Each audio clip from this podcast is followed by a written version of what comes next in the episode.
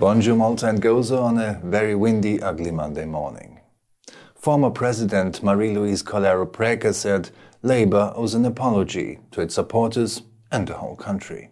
In a comment for Malta today, the veteran Labour politician called on Partit Laborista to conduct a soul-searching exercise in the face of recent revelations and allegations. Coleiro Preca has called on her party to apologize to all those who genuinely believed in its moral credentials and supported it, and to all the people of these islands.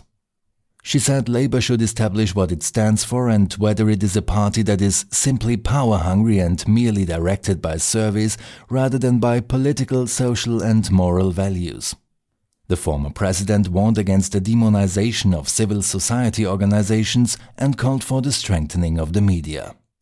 Well, her party was quite silent yesterday. However, Times of Malta reported that Partit Laborista has started drafting its general election campaign.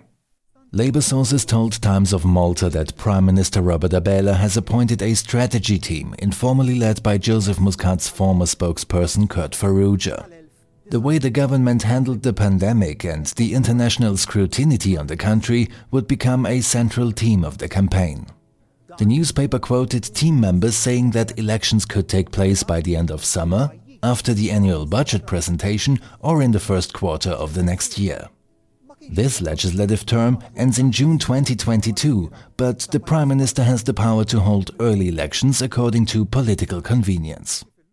Opposition leader Bernard Grech said on Easter Sunday that a new political vision was needed for a better Malta.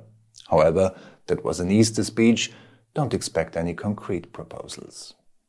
The PN leader said in a video message he was looking forward to a time when there would be no more constant revelations of wrongdoing.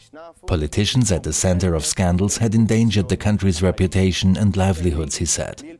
A new political vision for the country would see the creation of new economic sectors, ensuring no one was left behind. And now our daily coronavirus update. In the first four days of April, six people died while COVID 19 positive. Yesterday, the health authorities reported 34 new cases. That's the lowest daily number since end of September. The downward trend in the seven-day incidence continued. In his Easter address in St. Peter's Basilica, Pope Francis said it was scandalous that armed conflicts had not stopped even during a pandemic.